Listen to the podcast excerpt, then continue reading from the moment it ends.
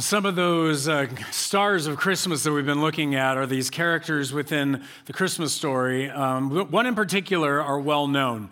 Um, they're, they're found almost in every mall. They're going to be found on Christmas trees. They're going to be found everywhere, and I'm talking about angels. Obviously, what's interesting is that angels appear not just at Christmas, they show up also at Easter. But have you noticed as Christians, we don't like put angels around our house on Easter time typically. You usually focus on Christmas because angels play such a prominent role at Christmas time. And yet, here's the funny thing, guys. A lot of what you and I know about angels and what we depict about angels has nothing to do with the Bible. It has more to do with like Greek and Egyptian mythology. And maybe today what I'm going to do is uh, mess up your view of angels a little bit, but uh, that's because I'm messing up the view of Christmas. Because we want to dig behind the legends, dig behind the stories, dig back behind all the things we think we know about Christmas, and look at the stars of Christmas. Because here's the thing God put these beings, put all these characters in this story on purpose, right? They are there for a reason. God wants us to learn from them. But as we layer on legends and we layer on all these things that we think we know, oftentimes we miss the actual point of the scriptures. So, what we've been doing in this series is digging back, looking at these people. And I want to start with talking about angels today, in particular, uh, one particular angel that we'll get to meet later. And But before I do that, I want you guys to have the right idea of angels in your head. I don't want you coming in here with, with these weird ideas from Egypt and Greece about angels. I want you to get the real angels that, that we're dealing with kind of locked into your brain. So let me give you a few, a few myths about angels real quick. Myth number one is, is a common one that's out there is that number one, we think humans become angels when they die. Anybody heard this one, right? That, that when you die, you become an angel. That's, that's a myth. It's not true. I, am sorry, Clarence, you don't, you don't get to do that and, and, and you don't get wings, all that stuff. Okay, so that's your first myth. No, when we die, we stay human beings. The angelic or the, the spiritual beings of the world will stay their own kinds of beings. We don't become something else. Second, another myth is that, here's a weird one we think all spiritual beings are angels. In fact, we only seem to categorize um, there's humans and angels, and actually, that's that's a myth too. Um, there are lots of different kinds of spiritual beings. In fact, um, scholars have noted, especially recently, with uh, so much information coming out of like the Dead Sea Scrolls and stuff over the last um, 50 to 100 years, that what's the primary term used in the Old Testament for spiritual beings or creatures that are spiritual made by God is the word El Elohim, which is actually translated in your Bible can be gods with a little g and s at the end, or can be God when referencing the God of Israel, because he is the Elohim of Elohims. He's above all of them. He's the creator God who's made everything. He is the spiritual being of spiritual beings. But all other spiritual beings are, um, disembodied humans are called Elohim, uh, different kinds of spiritual beings, cherubim, all these, they're called Elohim. You get into these zones. And so suddenly you realize there's different kinds of spiritual beings out there. We know of the cherubim. You've heard of the cherubim, right?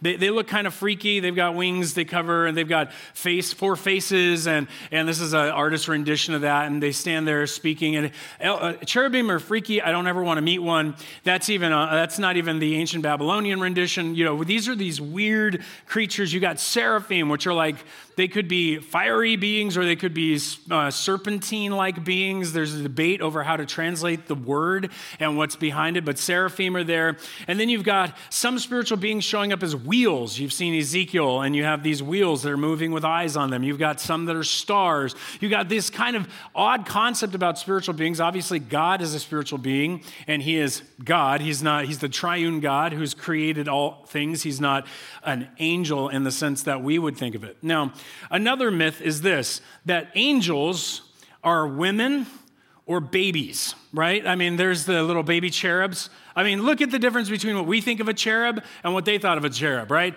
Cherub, cherub. Eh, which one's more scary, right? Okay, obviously, we have done something with our angelic view. And so when we think of like angels, maybe some of you guys think of little babies floating around, but usually we think of these kind of Christmas angels, beautiful ladies with flowing robes who've got beautiful wings, and they're like, We're here to sing, you know, that kind of a thing. And you're like, Welcome to Christmas. Nope. Nowhere in Scripture is an angel declared ever to look like a woman. That's not offensive, it's just they say they look like men typically because they appear and they say this a man showed up and so what you get is not a picture of, of a woman with wings in fact there's no real indication that angels, when they use the term, have wings. Cherubs, cherubim, cherubim have wings, but they're never cherubim are never called angels, and so it's kind of this odd thing that angels don't really have wings. They would just pretty much look like some dude that's just shown up out of nowhere.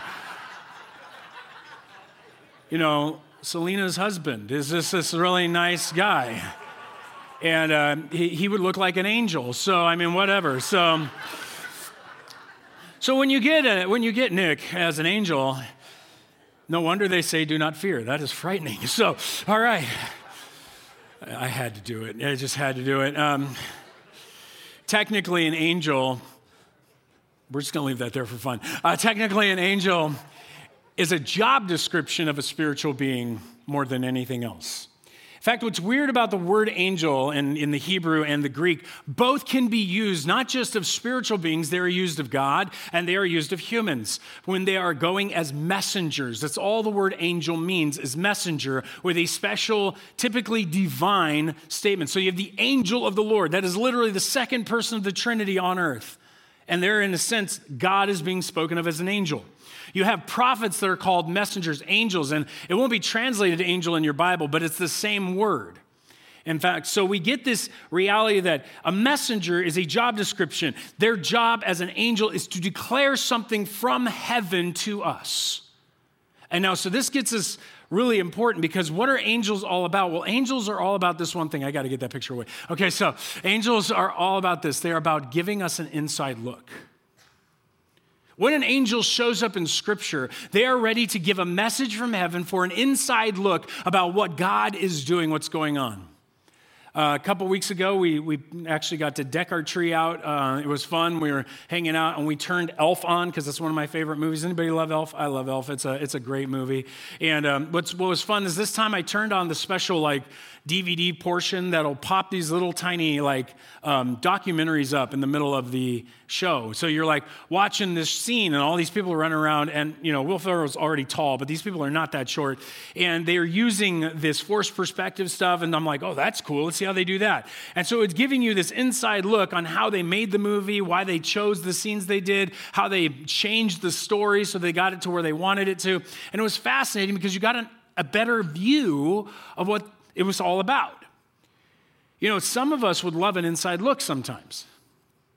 You're sitting there in life and you're going like, maybe you even ask this, God, what in the world are you doing? You ever ask that question? Just we asked that yesterday in our car. We were like, a bunch of weird stuff started breaking in our house, and another thing broke, and suddenly we're trying to get my son to his soccer tournament, and um, the on ramp is closed. We're like, this is weird. So it just led to some interesting conversation. Suddenly the, the shower broke on the way home, on the way there, and so like all this stuff. My kids are like, what do you think God's trying to tell us?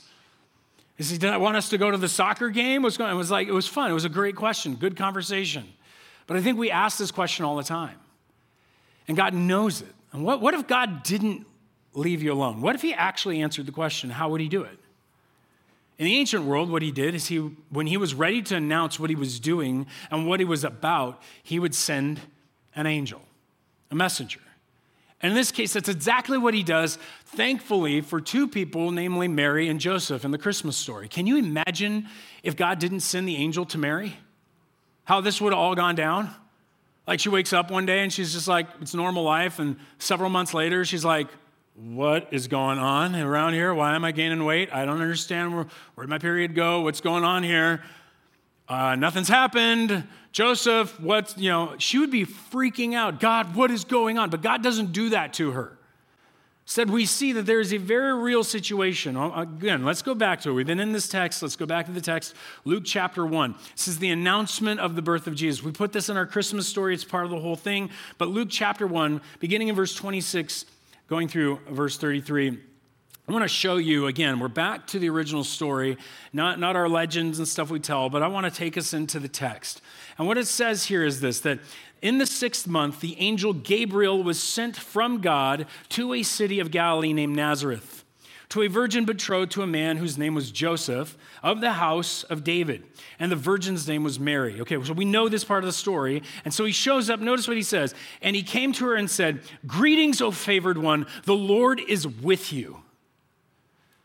This is important. He starts off and he says, You're favored. This means you're graced.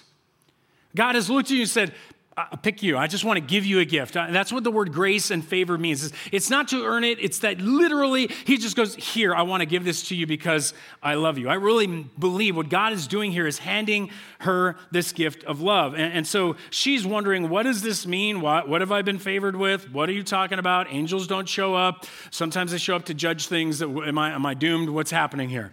And so Gabriel continues, But she was greatly troubled of the saying and tried to discern the sort of greeting it might be. And the angel said to her, Do not be afraid, Mary, for you have found favor with God.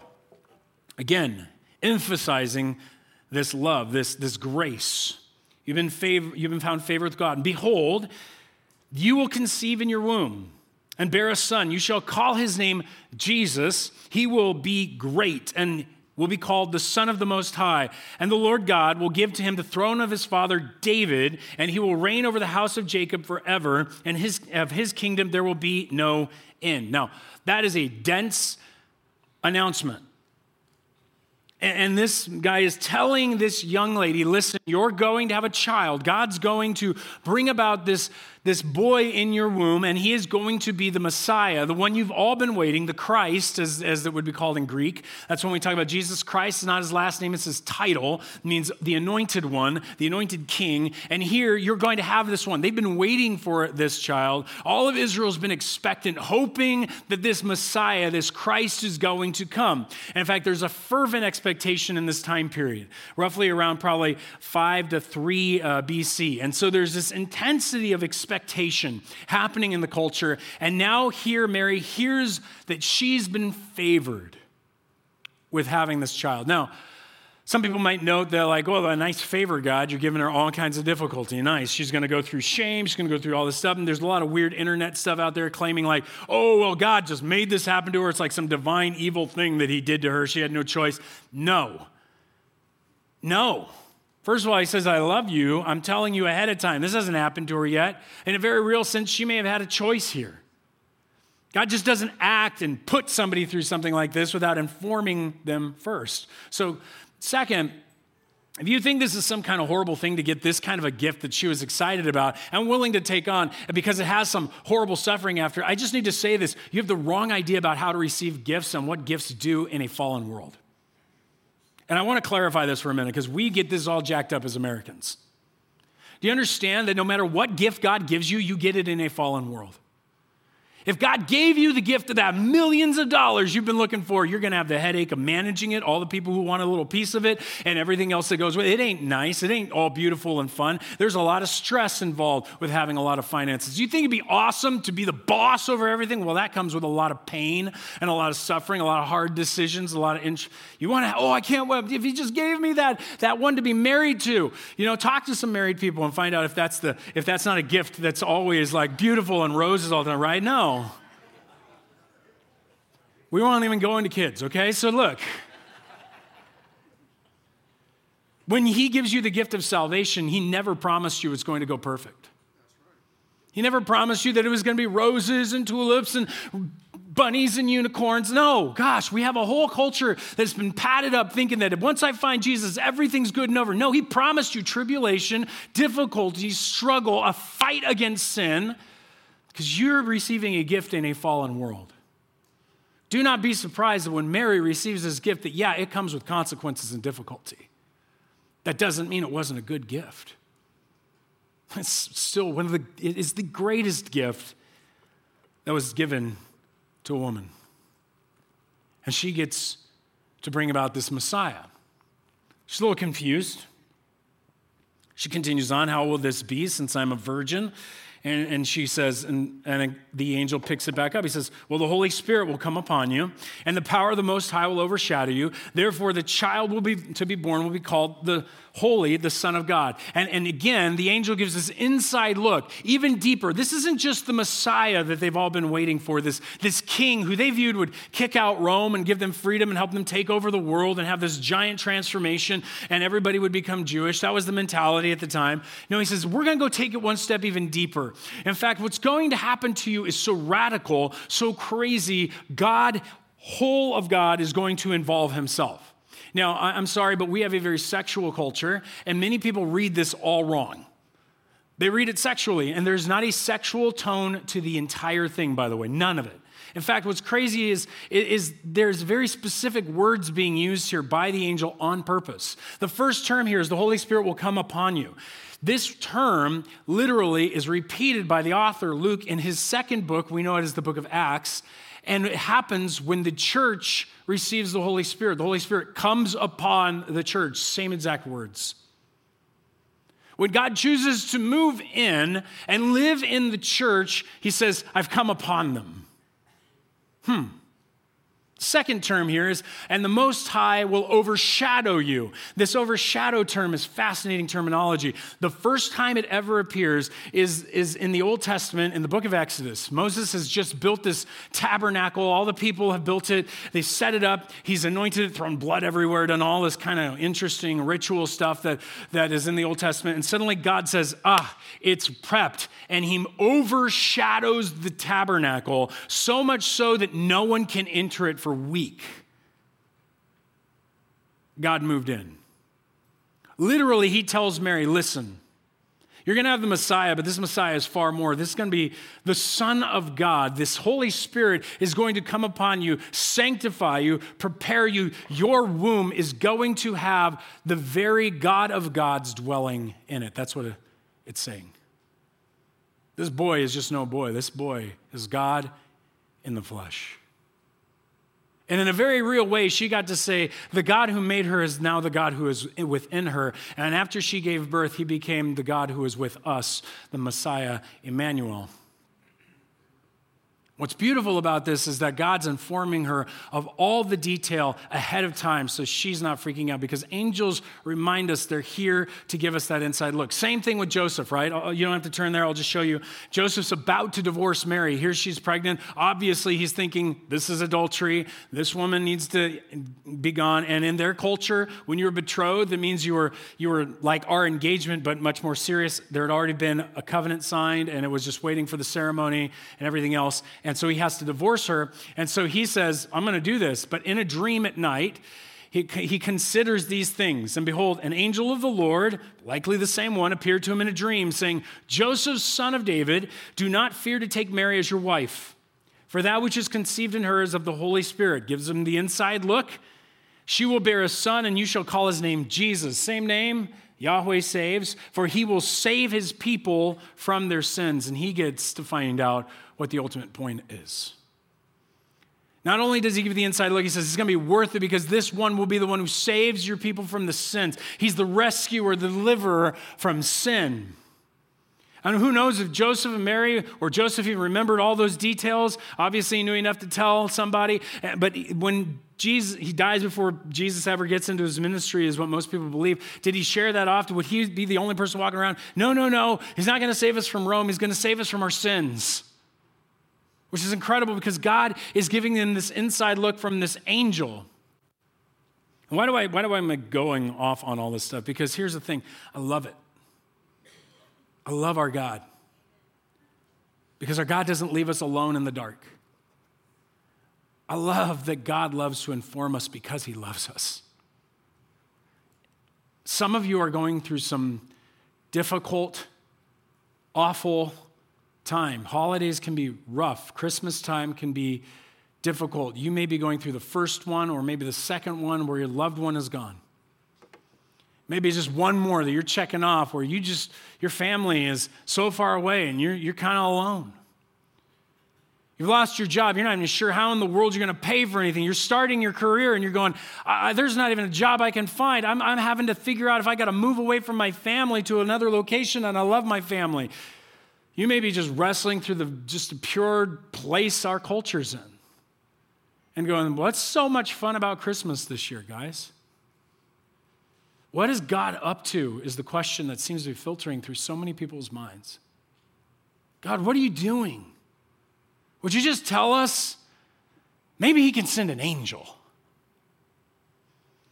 It's interesting that angels don't really show up a whole lot post Jesus' resurrection. They'll, they'll appear here and there, but ultimately, the angels kind of stop doing their angelic messenger duty, especially when two things occur. Number one, God moves into his church and he fills us and he kind of speaks directly to his church. And he loves to talk to us and communicate with us. And you know, it's hard as many of us, you don't know the difference between God's voice and your own brain. And I've had this conversation. I had it with my kids just the other day at our dinner table. They were asking, like, Dad, how do we know when it's God's voice? How do we know when God's speaking to us? How do you hear God? And I took on this illustration a little bit, and it kind of works, kind of doesn't, but follow me with this analogy. I was talking about, well, imagine I'm dead, and it's many, many years later. It's a nice way to start a conversation. And so, uh, my kids are like, that's morbid. Okay, just follow me. And your mom's, you know, got one of your kids at the house, and they find my journals. Please, God, no. And so they, but they look at them, and they're reading, and they're like, well, whose are these? She picks them up, she looks at them, generally seeing the long time. Oh, oh, those are your grandpa's. Well, how do you know? She reads it. She looks, well, one, I, his words are all through here. This is how he spoke. These, this is how I, I know that voice. I can hear it. If you read it long enough, you'll probably begin to understand what his voice sounded like too.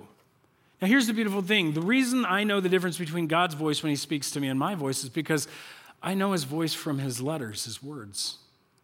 God loves to communicate to us. He communicated in poetry, in law, and story. He communicated to you in letters. He communicates in vision and prophecy. I mean, God shouted and yelled and screamed and sent angels and prophets and leaders and all. He communicated and communicated and communicated and communicated and communicated. And we go, God, what are you up to? He's like, just, I've told you. Why is it so hard? I told you. I want to challenge you. When you see the angels that are floating around, when you see the angels that were sent to explain the inside look, remember that God's given you the information you need to understand the situations we're going through. The question is do you know his voice? I want to challenge you are you in the Word? Uh, my challenge for myself over the next three years is yeah, I'm going to read other sections of scriptures, obviously, because I got to preach them, but I want to be three years with Jesus. I just want to walk through the Gospels over and over and over and over because I want to think like he thought. I want to treat people like he treated people. I want, to, I want this thing ingrained into my soul because God communicated this to me and he communicates it to you. I want to challenge you to be in the Word. Maybe you're somebody who's like, I can't read. Just read the same book over and over and over again. You'll at least be able to read that book. That's so boring. So is exercise, but we have to do it. You know what else is boring? Eating. If you really sat down and thought about it, eating's boring. That's why you want people around you when you do it, right? I mean, guys, we do small groups. We talk about loving Christ. The reason we get to love Christ through his word is because he's communicated to us. He didn't leave us in the dark. We don't need to leave ourselves in the dark.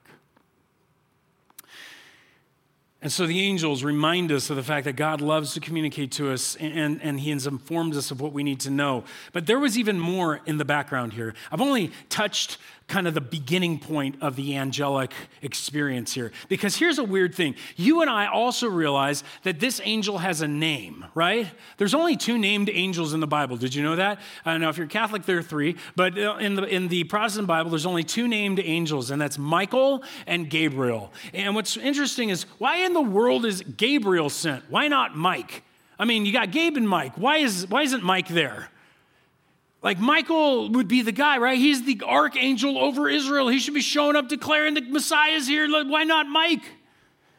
Well, it's because God's doing something. In fact, what's interesting is when Gabriel shows up immediately, his first scene in the New Testament, he's in the temple itself speaking to this old dude, Zechariah. Now, Zechariah is a priest, and Zechariah is like, Whoa, an angel, I'm freaked out. And he's like, Hey, you're going to have a son. It's going to be awesome. He's like, and like, like the good old guy who's lived a whole bunch of lives and has all his dreams dashed, he looks at the angel like, ha, yeah, right. And as Gabriel gets ticked, he goes, Don't you know who I am? I'm Gabriel. And now you're deaf and mute, or you're mute. You're done. You can't speak anymore. Go away, you know, kind of thing. Till these things happen. And, it, and what blows my mind is he expects him to know who Gabriel is. The author expects us to know this guy, to know this angel. Why? Because this isn't his first rodeo. This isn't the first time he's shown up. If you're a student of the Bible, you'll know Gabriel actually appears earlier. If you're new to the Bible, you've probably not seen this before unless you've read this section, and this is an interesting book, and sometimes we don't get this far into the book, but I want to take you back 500 years earlier to a time period where we're in another country. We're actually probably around in middle of Iraq. We'd call it Mesopotamia. You guys remember that?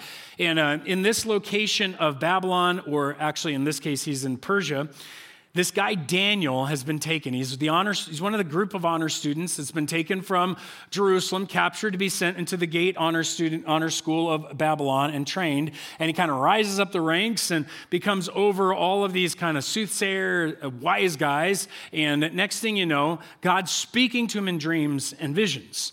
Well, he doesn't get the dreams and visions. He doesn't understand. And so he asks for help. And God sends an angel named Gabriel to explain a particular vision. And it lays out the process by which the nations would go through, starting with Babylon, then Media Persia, and then into Greece, and ultimately it ended up in Rome. But he gives them this vision. We see that in chapters seven and eight. But I want to pick up on the second vision because now Daniel is begging God to forgive him of his sins, forgive Jerusalem of, his, of their sins, to, to please heal us and tell us how long we're going to be in exile and a mess.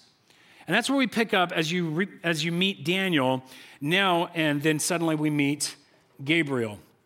I'll start in verse 20 of chapter 9 of Daniel. It says, While I was speaking and praying, confessing my sin and the sin of my people Israel, and presenting my plea before the Lord my God for the holy hill of my God, while I was speaking in prayer, the man Gabriel, notice the man Gabriel, this is still the angel, but he's called a man, this is what he looks like.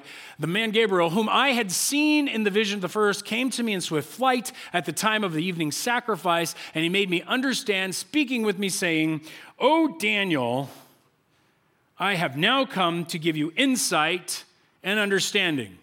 What do angels do? They give you insight. They give you an inside look. They give you understanding. That's their job. Here they are. Boom. I'm going to tell you what's going on, what God's up to. And then he continues, and I love this. Then he says, I'll give you insight and understanding. At the beginning of your pleas for mercy, a word went out, and I have come to tell it to you. For you are greatly, what? Loved. You're favored. I think these are parallel. I think this is all put together on purpose. God's going, I love you. I communicate to you. I want to give you insight. You are my loved ones. You're my favored ones. Listen, I've got information for you. So God doesn't keep them in the dark when He loves them. He gives them insight, He gives them information, lets them know, hey, listen, you are loved here. Here's what's going to go on. And so He begins to dive into this conversation. Um, so He says, therefore, consider the word and understand the vision. And so out of this love, He begins to lay it out. And we dive into this interesting vision that He kind of lays out. It's called the 70 weeks vision. And so what's odd about this vision is He kind of goes like, no, therefore, and understand that from the going out of the word to restore and build Jerusalem, We'll slow this down real quick. Ready?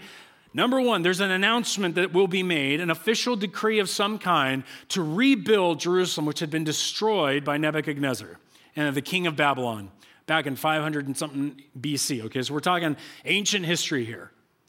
Now, this announcement would start a time clock ticking in which there will be and then in, the coming of anointed one, a prince, there shall be seven weeks. Now, what we understand is when you hear the word weeks, they're talking about years of Jubilee and the cycle that they thought in as Hebrews, which was weeks being weeks of years, seven years. And so this is 49 years.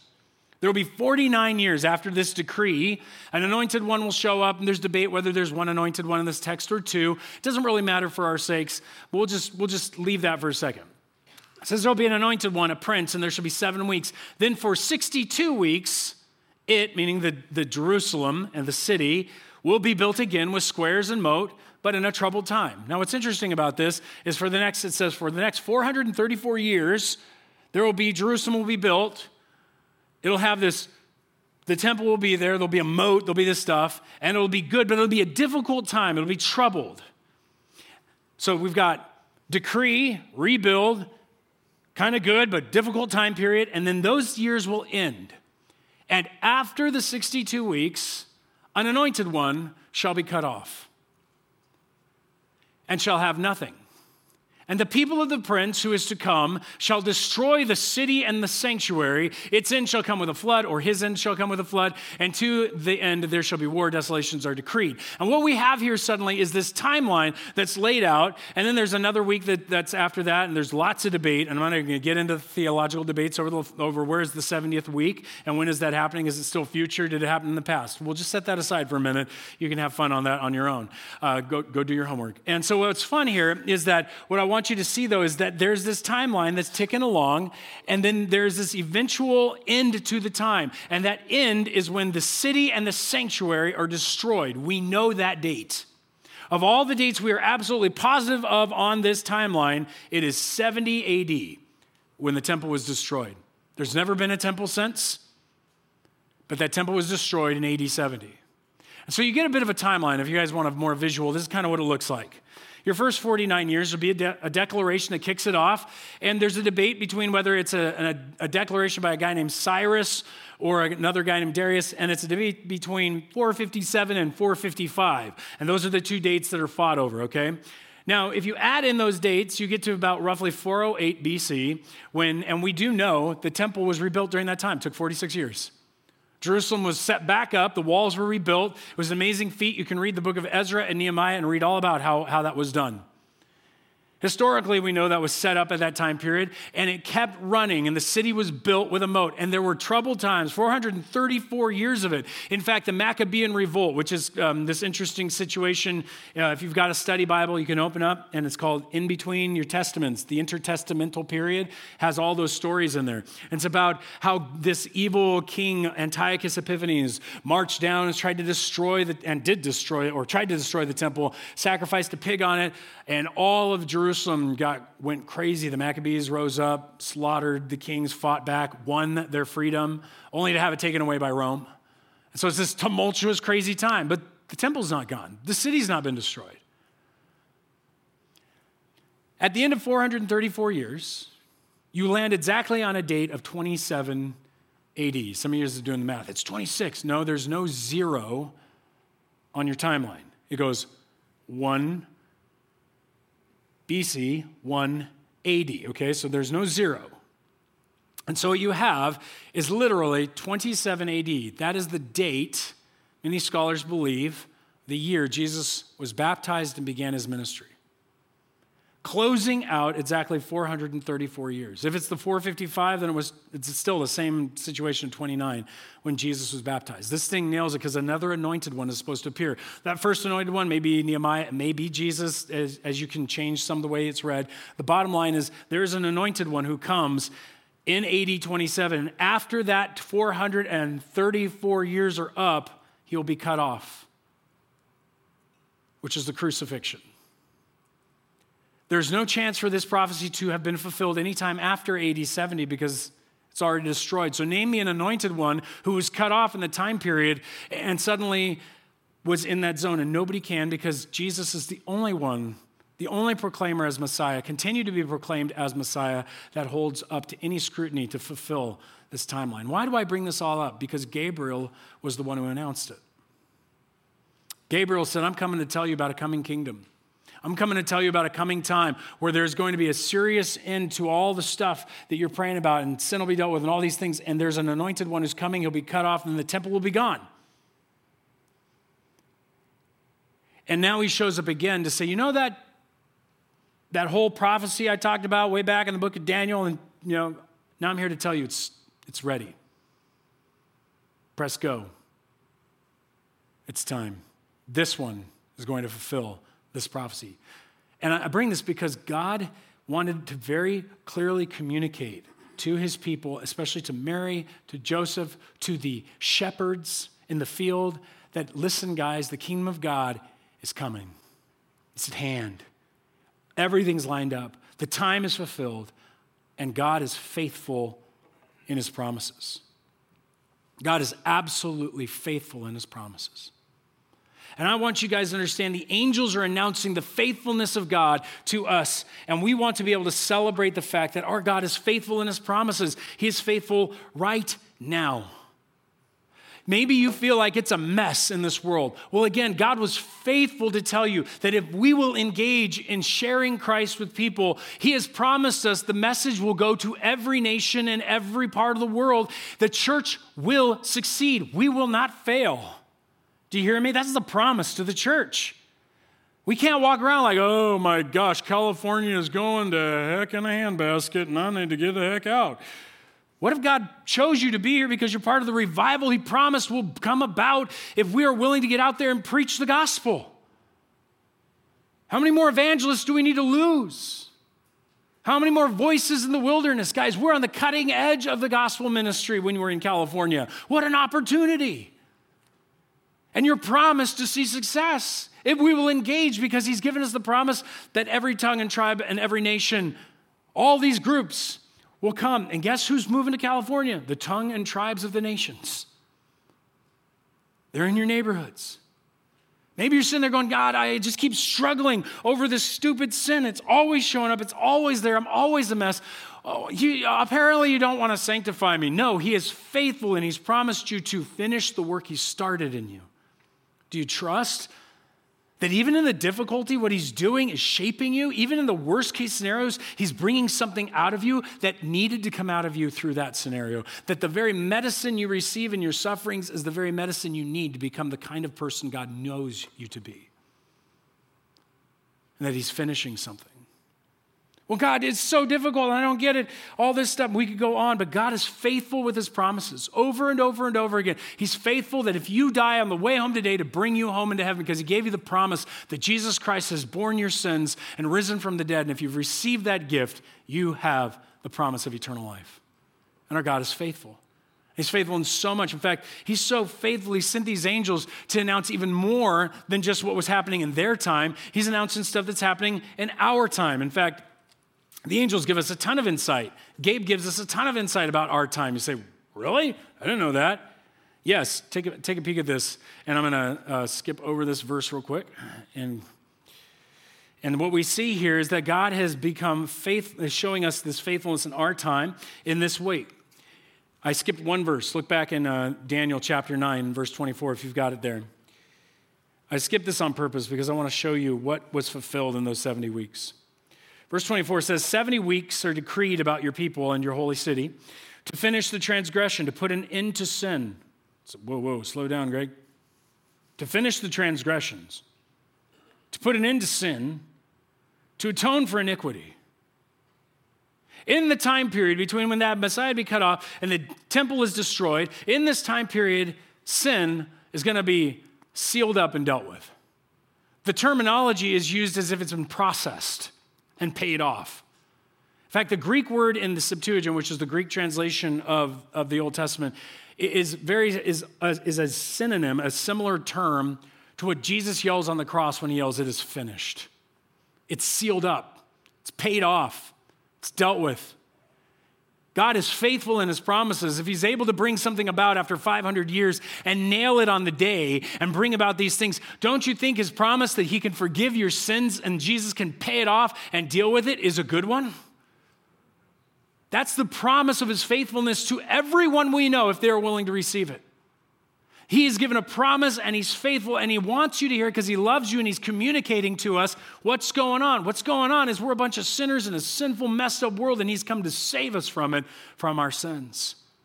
And he's dealt with it on the cross. There, he sealed it up, he dealt with it, finalized it, put it away so that you and I are done. He was your replacement, substitute on the cross. That was my cross.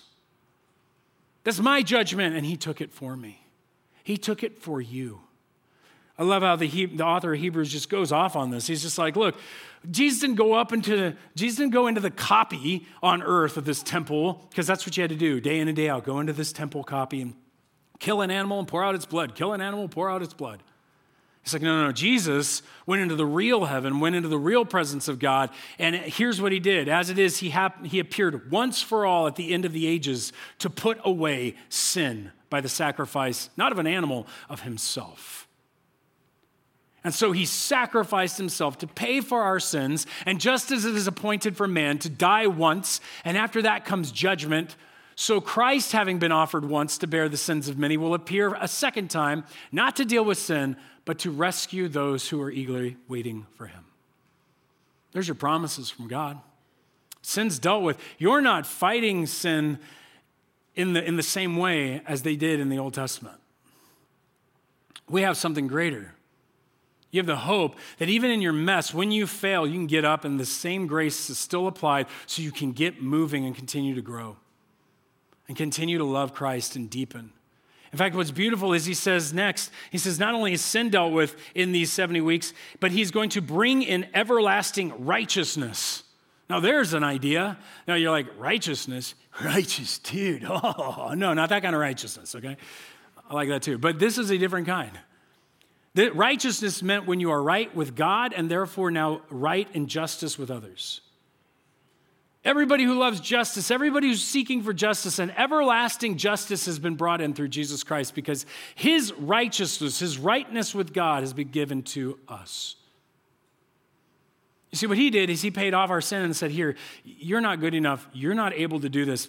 I will give you my life. I will give you my righteousness. Now you're right with God. Now you can be right with others. Go live out my righteousness. Or as Paul would put it in these terms to the Corinthians, he'd say about Jesus, For our sake, he made him who to be sin who knew no sin.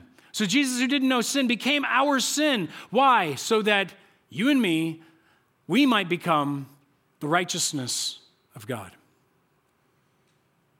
You get to be right with God. You get to be right with others because of what Jesus did for you. And this is an everlasting righteousness, folks. Think about it. Your righteousness ain't so everlasting, and neither is mine. Amen? It's a pretty big mess if you go, ah, oh, my righteousness, no. But Jesus' righteousness is sealed in heaven, dealt with. He's already died. He rose from the dead. He did it all right and perfect. He's never going to sin. He's never sinned before. And you can't change his righteousness, and he gave it to you. It's everlasting. And that's what was promised in those 70 weeks in a real prophecy. Goes on, one more. He says to seal up both vision and prophet. Well, what's interesting is that in Hebrews, we know that a long time ago, many times, in many ways, God spoke to our fathers by the prophets. But in these last days, He spoke to us by His Son, whom He appeared, who He appointed heir of all things, through whom He created the world. And what we mean by this is you don't need any more testaments. By the end of this prophecy, when the city is destroyed, the year was 134 AD. The Bar Kokhba revolt had gone on, and at this point, Rome was tired of the Jewish revolts. They kick every Jew out of Jerusalem. They level Jerusalem, rename it Anatolia Capitolina, and they're like, ah, no more Jewish problem. And that sealed the end of the prophecy. By the time 134 AD comes around, do you know what's finished? Every letter that you have that would be called a letter of the, of the Bible. God sealed up the prophecy, He sealed up the visions. We have all the necessary communication. We don't need another book. I don't need another testament of Jesus Christ. We have all the testament we need sealed in Jesus Christ, sealed in his work, proven by a prophecy. Oh, by the way, you're like, that was written, that prophecy, that, know, way. It had to be written afterwards. No, we have documents that are older than the time of Jesus with this prophecy in it. Literally, dug up from the, from the caves at Qumran. My friends, this is a real thing. God truly loves us enough to communicate to us. God truly loves us to, to do these things. And, and I didn't even finish with the best one because he ends with this one last thing. He says, Look, he, at the end of all this, after the, after the temple is destroyed, he's going to anoint a most holy place. How do you anoint a most holy place when it's been destroyed? And the answer is because you, my friends, are the anointed holy place if you're a Christian. The scripture says you are the temple of God. The Spirit of God dwells in you. You're not alone. God communicates with us, He's in you, He's with you. Jesus said, I ascend to heaven because if I stay here, you can only have me. But if I go to heaven, I send another counselor, and he will be with you, in you. And God has made the move from being the God who made us to the God who is with us to the God who is in us. And he dwells with us. to guide us, to lead us, to secure us, to give us eternal life. You are favored ones, just like Mary. And the beauty of Christmas and hearing the angels speaking is to remind you, anytime you see an angel, that God loves you, he communicates with you. too. that God loves you so much, he's showing he's faithful, and that he has given you a faithful promise that Jesus Christ has borne your sins on the cross. He has risen from the dead to give you life. And if you receive that, he moves into your life, that he would be with you to continue to lead and guide you, so that in this what in the world are you doing, God world, you have an answer every single time. So I want to encourage you today. Maybe, maybe this week it's something that you forgot. You're like, ah, I got to get back into the Word. I want to hear His voice again. It's been so long. You know, I got to get, I got to get back in connection with God. Or maybe today it's like I need to really remember to trust Him because He's faithful. And maybe today you need to receive Him because God is faithful to give you that promise that your sin your brokenness, your iniquity, all that garbage was sealed and dealt with by Him. And it's sealed in history, so you don't have to fear that it'll ever go away because you can't change history. And what He did, He did once for all. And I want to inform you today is a great day to receive that gift. If you'd like to do that, do that right now. Receive it. You don't have to wait. In fact, why don't we bow our heads together? And Father, right now, I just want to lift up those you, may be calling to you in this room. You're telling them, you're confirming that promise. And I pray that right now they would, they would just receive it. They would trust that you have indeed given them that promise and that you're not going to fail. God, for all of us here in this room today, we just thank you that you've been faithful to us and you've shown us your promises. You remind us through the angels that are going to adorn everywhere um, that you speak to us, that we have your word, and we don't need any other kinds of things, but we have what we need for life because you're with us as well. Thank you, Lord, for being with us. Thank you for giving us this reminder through these stars of Christmas, these angels. Help us to love you more because you've loved us so well. In Jesus' name. Amen. Amen. Well, thank you so much for joining us this morning in here uh, on the courtyard, and those of you that are online. We're so glad that you guys were able to get out. There's a lot of stuff uh, coming up over this Christmas holiday. I wanted to quickly make one correction, uh, and this, I believe, is good news as well. Uh, we have a lot of applications in for the June missions trip, uh, but that trip is not full. So uh, I was incorrect in that earlier, just wanted to make that correction. So if you're interested in that, uh, go out to uh, Connection Central after the service, and they'll be glad to give you more information about it, give you an application, and that sort of thing. Um, like I said, a lot of stuff going on uh, over the Christmas holiday. Uh, for all things Christmas at Olive Branch, it's obcc.church slash Christmas. There's going to be a test on this here in a little bit, is why I say that first. So, Kids Venture is hosting. Uh, anybody here like cookies? Really? Just two of you? How about cocoa and cookies? There you go. How about Christmas lights? There you go. So, Kids Venture is hosting Coco's, Cookie, and then they'll, they'll be meeting here uh, and then having Coco's and cookies, and then you'll be going out to uh, see Christmas lights. So, that's going to be a really fun evening coming up on December 15th. So sign up where? obcc.church slash Christmas. All right, we also have gift wrapping coming up. I know a lot of you guys just love the fact that you get right to that last uh, couple of nights and you got all those gifts to wrap and, and it's just something that you just haven't had the time to do we want to bless you with that so if you or you know friends that want to have gifts wrapped december 18th um, at the Target, uh, you can go get uh, gifts wrapped. We're also looking for volunteers because obviously, if you're going to bring gifts, we need people there to, uh, to wrap them and uh, put the bows on them. So you can sign up for that if you want to volunteer at obcc.church slash Christmas. All right. So, we have also uh, been promoting, and this is something that we're so excited about at Olive Branch, and that is The Lion, the Witch, and the Wardrobe play. Uh, is coming the weekend of the 18th, 19th, and 20th. And I have good news for those of you that are planning on attending and have children. There is childcare available. Can I hear an amen? So get that news out to everybody and your friends, and let's just pack the place out and, and just have a great time, uh, you know, supporting in that play. So, for all things Christmas going on over the holidays here at Olive Branch, go to obcc.church slash Christmas. Awesome. We love you guys. God bless. Have a great day, and thanks for joining us.